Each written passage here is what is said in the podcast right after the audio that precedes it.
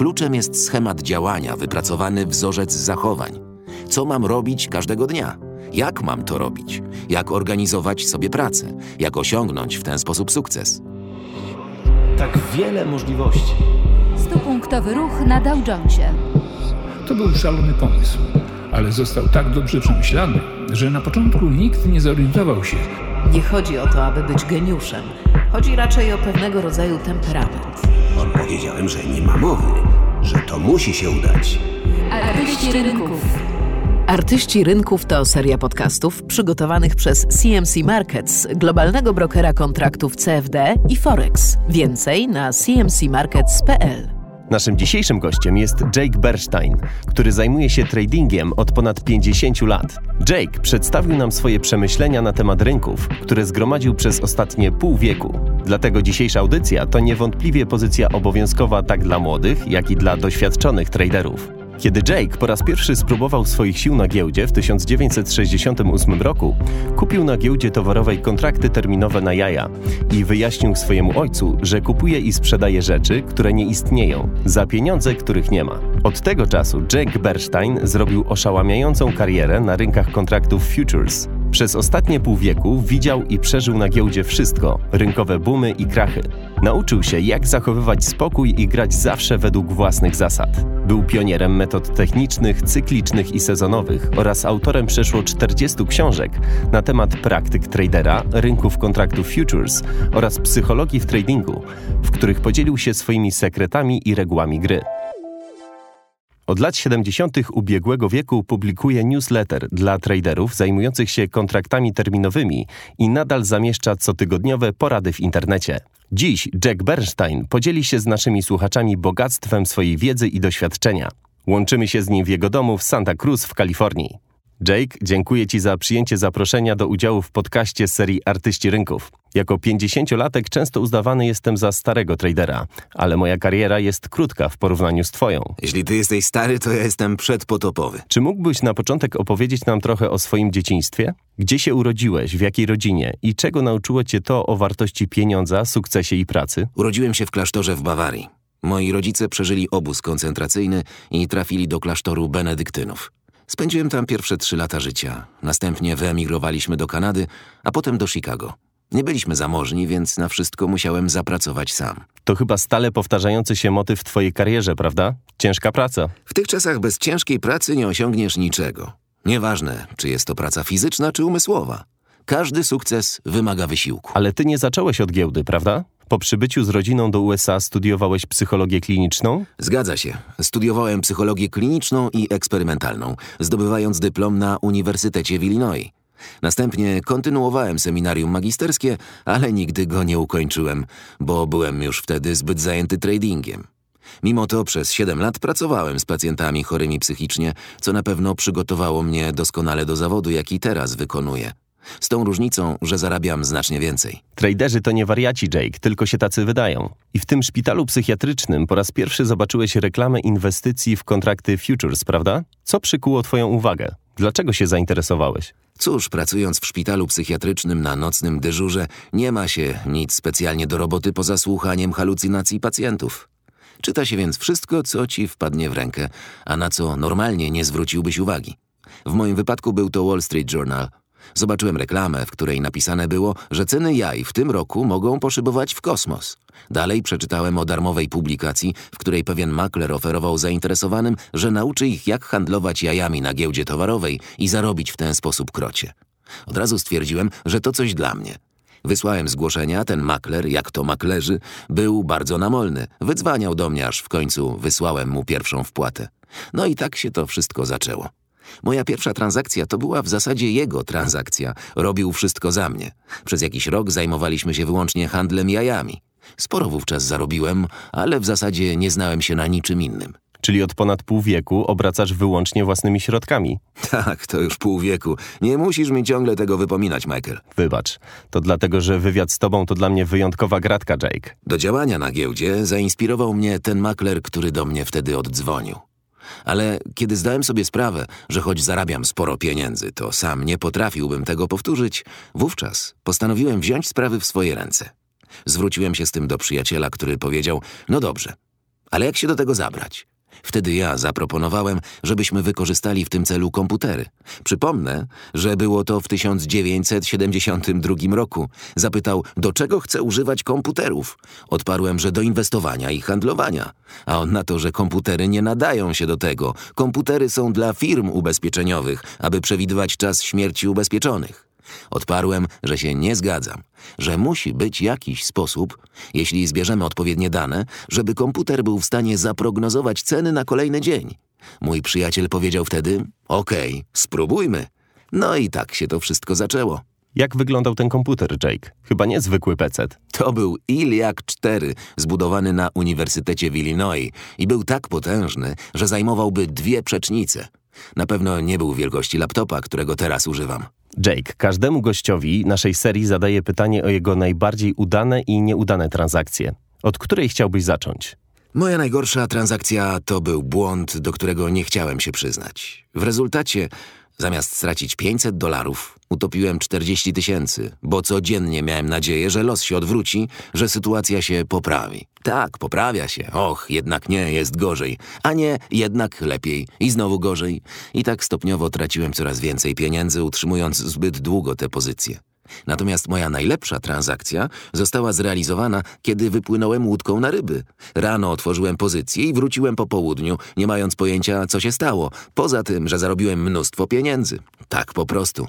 Paradoksalnie moją najbardziej udaną transakcją była taka, której poświęciłem najmniej uwagi, a ta, nad którą spędziłem najwięcej czasu i nerwów, była najgorsza. I nie jest to nic nadzwyczajnego. To się zdarza. Okej, okay. a czy wykorzystujesz tę zasadę w praktyce? Jak najbardziej. Im mniej wysiłku, tym lepsze rezultaty.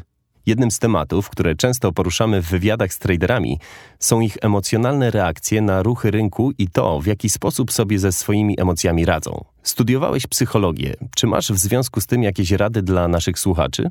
Pewien świetny trader powiedział mi kiedyś, że aby zarabiać na giełdzie jako inwestor lub trader, trzeba przestać się przejmować. Może zabrzmi to paradoksalnie, ale kiedy zaczynasz się przejmować, powstaje pewna emocjonalna więź.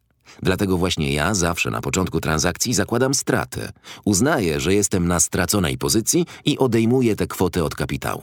Wtedy nic nie może mnie zaskoczyć. Nawet jeśli faktycznie poniosę stratę, mam już ją niejako wkalkulowaną. Młodym traderom radzi się często, żeby ograniczali ryzyko na każdej transakcji do 1 czy 2%. Czy to masz na myśli mówiąc o nieprzejmowaniu się? Miałem na myśli to, że kiedy transakcja jest już w toku, nie należy się nią przejmować, chyba że jest to absolutnie konieczne. Jeśli została zawarta na podstawie sygnału generowanego przez komputer, nie należy śledzić wykresów. Nie należy prosić innych o opinię, czytać analiz, szukać innych wskaźników. To miałem na myśli mówiąc, że nie należy się przejmować. Nie należy się emocjonalnie przywiązywać do takiej transakcji. Będzie co ma być, a jeśli z góry założymy stratę na danej transakcji, jej wynik może nas mile zaskoczyć. Czyli uważasz, że do tradingu należy podchodzić bez emocji. Czy przypominasz sobie taką transakcję, w przypadku której trudno ci było wyłączyć emocje? O tak, to było pamiętnego 11 września, kiedy nastąpił atak na wieżę World Trade Center. Tego ranka byłem w biurze i zajmowałem długą pozycję na różnych walutach względem kursu dolara. Patrzyłem w ekran i zobaczyłem, że ceny walutowych kontraktów futures zaczęły szaleć względem dolara. Nigdy wcześniej nie widziałem, żeby kursy innych walut tak błyskawicznie wystrzeliły w górę. Wiedziałem, że coś się musiało stać, ale nie wiedziałem co.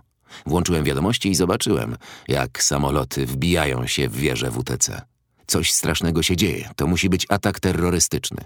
Musiałem więc podjąć decyzję, czy zostać na zajmowanej pozycji, wiedząc, że kurs dolara pójdzie na jakiś czas na dno, czy wyjść z pozycji i nie zarobić na tej katastrofie.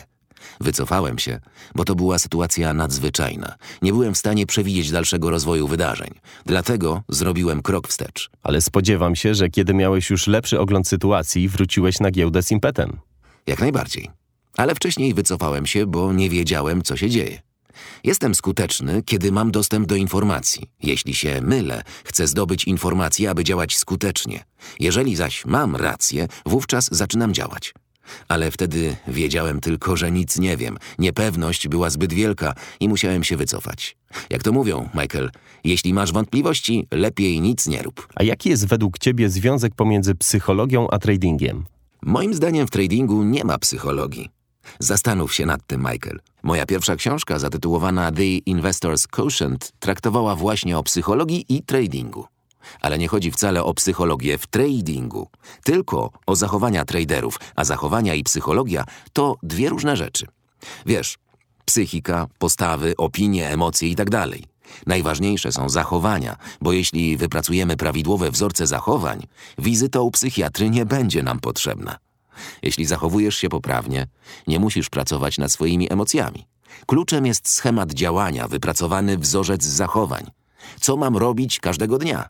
Jak mam to robić? Jak organizować sobie pracę? Jak osiągnąć w ten sposób sukces? Uważam więc, że rola psychologii w tradingu jest przesadzona, a na pierwszy plan należałoby raczej wysunąć aspekt dyscypliny i behawioryzmu. Nie mylmy pojęć. Emocje i zachowania to dwie zupełnie różne rzeczy. Przez te wszystkie lata wypracowałeś wiele metod działania. Stale szukałeś nowych dróg do celu. Co cię napędzało w tych poszukiwaniach? Wyzwanie. Uwielbiam wyzwania. To jedyna branża, gdzie możesz zacząć praktycznie od zera i osiągnąć fortunę. Wystarczy włożyć to odpowiednio dużo wysiłku, szczyptę inteligencji i kreatywności. Możliwości są nieograniczone. Jeśli chodzi o mnie, działam zawsze według ściśle określonych reguł, bo w przeciwnym wypadku kierowałyby mną emocje. Nie mam wyboru. Nie ma tu miejsca na wyobraźnię. Może trochę na artyzm, na sztukę. Tytuł twojej serii brzmi Sztuka tradingu, czyli trader jest uznawany za artystę. Cóż, ja uważam, że w tej branży w pierwszej kolejności musisz być naukowcem, a dopiero potem artystą, nigdy odwrotnie. Pierwszeństwo ma zawsze ścisła wiedza. A kiedy zasady można łamać, Jake? Przede wszystkim zasady trzeba znać, żeby móc je łamać. Kiedy poznasz zasady, zdobędziesz głębszą wiedzę na temat podskórnego funkcjonowania rynków, dopiero wtedy możesz łamać zasady na swój własny sposób. Można formułować nowe zasady, które będą pochodną starych reguł, ale najważniejsze jest to, aby najpierw dobrze je poznać. Nie można łamać reguł, które przynoszą ci zyski, jeśli się ich nie zna. Nie można sobie po prostu na to pozwolić. Dopiero kiedy się je pozna, jest się w tej komfortowej sytuacji, że można je złamać. A czy możesz nam podać przykłady, kiedy ty złamałeś reguły? Z powodzeniem? O tak. Ja też łamałem reguły. Kiedyś na przykład zawarłem transakcję i zapomniałem o niej. Zasada była taka, że mam się wycofać w określonym terminie. Tyle, że ja o tej zasadzie kompletnie zapomniałem. O całej transakcji zresztą też. Przypomniał mi o niej dopiero makler, który zadzwonił z pytaniem, czy zamierzam zamknąć tę transakcję na złocie. Zapytałem, jaką transakcję, a on odparł, tę, na której tyle zarobiłeś. Nie czytasz wiadomości, które ci codziennie wysyłamy? Cóż, nie czytałem. Powiedział, że mam otworzyć kopertę, bo czeka tam na mnie miła niespodzianka. I faktycznie, zarobiłem mnóstwo kasy na transakcji, o której kompletnie zapomniałem, a z której wyszedłbym na pewno wcześniej, gdybym o niej pamiętał. Złamałem więc zasady i zarobiłem w ten sposób dużo pieniędzy. Nie jest to specjalnie pouczająca historia, ale przynajmniej zyskowna. Rozumiem, ale to raczej wyjątek, bo błędy popełniane przez traderów zwykle przynoszą im straty, a nie zyski, prawda? To prawda. Zawsze powtarzam, że błędy najlepiej naprawiać od razu, kiedy tylko zdamy sobie sprawę, że je popełniliśmy, bo sytuacja może się tylko pogorszyć, przynajmniej w większości przypadków. Do rozmowy z Jake'iem Bernsteinem wrócimy za chwilę. Traderzy muszą radzić sobie ze stresem i emocjami. Dwoje naszych rozmówców, którzy są z zawodu psychologami, zaprezentowało nam dwa zupełnie odmienne spojrzenia na te kwestie. Ani Duke była mistrzynią pokera i specjalistką w dziedzinie nauk kognitywnych. Wyjaśniła nam, jak działa nasz mózg, kiedy zalewają go emocje. Wywiady z naszymi gośćmi oraz mnóstwo ciekawych informacji znajdziecie na stronie cmcmarkets.pl. A teraz wracamy do rozmowy z Jake'em Bernsteinem, z którym łączymy się w Santa Cruz w Kalifornii. Które z Twoich metod okazały się najskuteczniejsze? Te oparte na powtarzalności, sezonowości. Pewne zdarzenia przypisane są do określonych momentów w roku. Nie zawsze są one identyczne, ale zwykle powtarzają się z zaskakującą regularnością. Zatem najlepsze metody działania to te, które opierają się na powtarzalności, cykliczności, regularnie powtarzających się zdarzeniach, które wywołują określone reakcje na rynku. To są określone schematy. Myślę, że można to nazwać tradingiem schematycznym. Mam tu na myśli pewne prawidłowości w zakresie czasu, formacji i cen. Przy czym, jeśli chodzi o ceny, moim zdaniem przywiązujemy do nich zbyt wielką wagę. To, co było drogie 6 lat temu, dzisiaj już nie jest drogie. W takim świecie żyjemy. Jeśli bitcoiny były drogie, jeśli bitcoiny były drogie kosztując 20 tysięcy dolarów, czy 6 tysięcy dolarów to tanio? Dolar australijski kiedyś był wart tyle i tyle, czy teraz jest droższy, czy może tańszy? Uważam, że myślenie w kategorii cen nie sprawdza się. Jeśli moment jest korzystny, również cena jest właściwa. Tak należy do tego podchodzić. Jeśli cena jest zbyt wysoka i nie jesteśmy gotowi tyle wyłożyć, w porządku. Należy tylko zdawać sobie sprawę z konsekwencji, bo można w ten sposób stracić fantastyczną okazję. Zamiast myśleć w kategoriach cen, zacznijmy myśleć w kategoriach czasu. Najważniejsze jest dobre wyczucie czasu, czyli dobry timing, szczególnie na rynkach kontraktów terminowych. Czy to oznacza, że pociągają cię rynki towarowe? Lubię giełdy towarowe, bo wszystko odbywa się tam w bardzo szybkim tempie, a ja lubię szybkie tempo. Muszę natychmiast uzyskać informację zwrotną, czy miałem rację, czy się pomyliłem. Nie lubię czekać trzy miesiące po to, żeby dowiedzieć się, że jednak popełniłem błąd. Jestem niecierpliwy, a na giełdach towarowych wszystko odbywa się błyskawicznie i dźwignia jest bardzo wysoka. Dlatego czuję się tam jak ryba w wodzie. Z uwagi na sezonowy charakter giełd towarowych, niektórzy traderzy z powodzeniem stosują metodę kup i trzymaj, prawda? Oczywiście, jeśli tylko mają możliwość ją stosować w wypadku kontraktów terminowych. Jak wiesz, strategia kup i trzymaj może być bardzo korzystna, jeśli tylko jesteś w stanie uzupełniać depozyt zabezpieczający na każde wezwanie. A więc nie jest to przepis na sukces, o ile nie posiadasz nieograniczonych środków. A czy Twoje koncepcje oparte na sezonowości można stosować również w odniesieniu do kryptowalut lub na innych rynkach wschodzących? Jeśli mamy wystarczająco dużo danych historycznych, to tak. Ale niestety w przypadku kryptowalut mamy do dyspozycji dane jedynie z ostatniego roku czy dwóch, a na tej podstawie trudno podejmować decyzje. Dla porównania, w przypadku rynków akcji mamy dane z ostatnich 40, 50 czy nawet 100 lat, więc w tym wypadku absolutnie bez żadnych wątpliwości. Musimy więc przeanalizować tak dużo danych historycznych, jak to tylko możliwe. Na tej podstawie ustalamy pewne prawidłowości, schematy rozwoju wydarzeń. Zadajemy sobie pytanie, co zwykle zdarza się o tej porze roku. Wiemy na przykład, że największe ruchy na akcjach obserwujemy w okresie między końcem października a końcem roku kalendarzowego. Tak to wygląda już od XIX wieku. Właśnie takich schematów zawsze szukam, ale nie jestem naiwny. Wiem, że sytuacja nie będzie co roku identyczna i w tym momencie muszę wziąć pod uwagę trzeci element tego równania. Czyli mamy schemat, czas, ale także wyzwalacz uruchamiający określoną reakcję. Kiedy mówisz o schematach, czy masz na myśli schematy, które widzimy na wykresach analizy technicznej, takie jak na przykład formacja głowy i ramion? Nie do końca. Mam na myśli relacje takie jak relacja pomiędzy ceną otwarcia i ceną zamknięcia na dany dzień. Czy też relacja pomiędzy dzisiejszą ceną zamknięcia a ceną sprzed 10 dni. Chodzi o bardziej matematyczne wzory. Formacja głowy i ramion nie opisuje sytuacji na rynku w postaci algorytmu. Gdyby tak było, bardziej by do mnie przemawiała. Kiedy patrzę na wykres, widzę tylko kształt głowy i ramion, nic poza tym. To, że ty coś w tym wykresie widzisz, nie znaczy, że ja widzę to samo. Za dużo sztuki, za mało nauki. Właśnie tak, dobrze to ująłeś. Pamiętam film Big Short, który był adaptacją książki autorstwa Michaela Lewisa. Zobaczyć Richarda Thalera w kasynie wyjaśniającego tajniki ekonomii behawioralnej. To było niesamowite przeżycie. Czy jesteś jego fanem? Zdecydowanie tak. To niezwykle błyskotliwy człowiek, a niektóre z jego teorii są wprost fenomenalne. Trading nie oznaczał dla niego jedynie kwot na papierze. Rozumiał, jakie są czynniki i dane wejściowe, niekoniecznie czysto techniczne.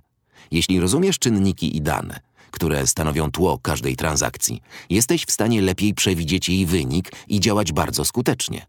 W ten sposób wychodzimy poza suche dane liczbowe i poza trading rozumiany jako sztuka i wykraczamy w nowy obszar naukowo pojętej interakcji, w której stale należy brać pod uwagę czynnik ludzki, bo ma on większą wagę niż kiedyś sądziliśmy. Do gry wciągle wkraczają nowi traderzy. Naszą bazę klientów tworzą głównie doświadczeni gracze, ale zawsze będą pojawiać się nowi. Czy mógłbyś im udzielić kilku wskazówek? Poświęć przynajmniej trzy miesiące na przygotowania. Zacznij od symulacji. Opracuj zasady i strategie. Ustal swój wyzwalacz decyzji o zawarciu transakcji oparty na określonym zestawie sygnałów. I działaj konsekwentnie. Prowadź bardzo szczegółowe notatki. Zapisuj, co zrobiłeś dobrze, a co źle. Jeśli popełniłeś błąd, czy winę ponosisz ty, czy system. Jeśli to wina systemu, to zrozumiałem, nie ma sprawy. Jeśli zaś straciłeś pieniądze przez własny błąd, to jest to problem, który wymaga analizy. Widzisz więc, że na początku w tradingu niewiele jest miejsca na sztukę.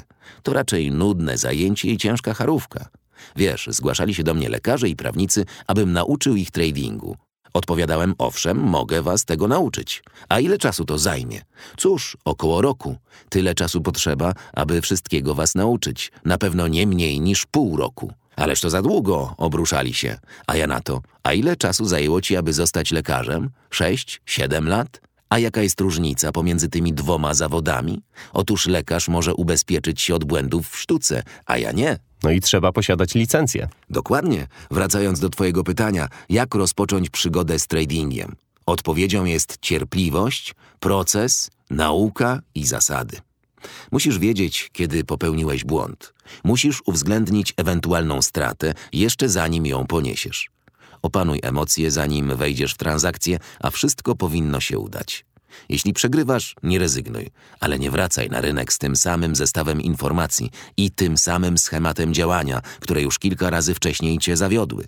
To znak, że należy coś zmienić. A co sądzisz o nowych traderach, którzy wchodzą do gry? Czy masz na przykład jakieś zdanie na temat generacji tak zwanych milenialsów w tradingu? Może to zabrzmi dziwnie, ale prezentują oni postawy bardziej konserwatywne, nie podejmują pochopnie ryzyka, są bardziej zorganizowani i technologicznie ogarnięci, co akurat bardzo mi się podoba. Myślę, że to pokolenie ma duży potencjał. Mój syn poszedł w moje ślady i sam stał się ostatecznie ekspertem od kryptowalut.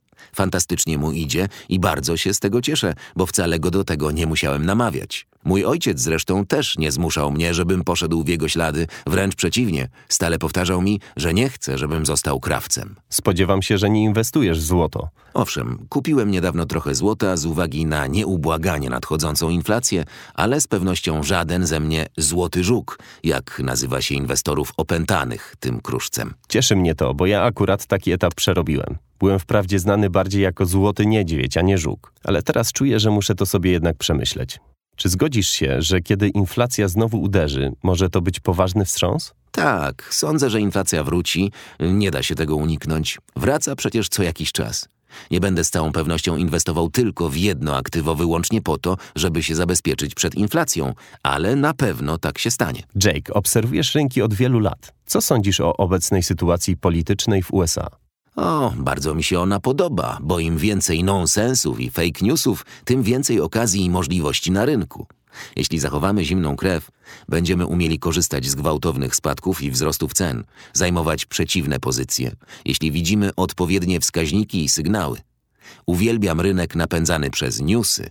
Na takim rynku umiem działać bardzo skutecznie. Jak ci idzie obecnie, kiedy na rynku panuje mniejsza zmienność? Mniejsze ruchy, ale większe pozycje. Jeśli zmienność jest mniejsza, po prostu zwiększam pozycję, aby skompensować mniejsze wahania cen. Natomiast jeśli zmienność jest większa, moje pozycje są mniejsze, bo ruchy na rynku są bardziej wyraźne. A co cię aktualnie ekscytuje na rynku? Czego szukasz? Wszystkiego, co się rusza. Ekscytuje mnie każdy rynek, na którym panuje jakakolwiek zmienność. Wiele rynków staniało ostatnio, szczególnie dotyczy to towarów takich jak cukier, kakao czy kawa. Na tych rynkach liczy się szerszy pogląd na sytuację i duże wahania cen. Bardzo się tymi rynkami interesuję i uważam, że w perspektywie kilku lat zobaczymy naprawdę duże ruchy na kontraktach futures na kawę, znacznie większe niż w przeszłości. To jeden z rynków, które uważnie obserwuję. Jak już wspomniałem, jestem bardzo niecierpliwy i dlatego lubię rynki futures, bo mam potrzebę, żeby szybko poznać wynik. Mówiąc szybko, nie mam na myśli minut czy sekund, ale dobę lub dwie. To jest moja strefa komfortu, moje ramy czasowe. No i pamiętajmy o dźwigni, która jest bardzo ekscytująca. Uwielbiam to, bo uważam, że ryzyko jest esencją tego zawodu. Dlatego śledzenie rynku akcji jest dla mnie równie atrakcyjne jak obserwowanie, jak schnie farba na ścianie. To nie dla mnie. Niech inni się tym zajmują. Wśród moich rozmówców był także John Netto i Jack Sweger, którzy napisali książki na temat tradingu. Ale ty jesteś autorem ponad 40 pozycji.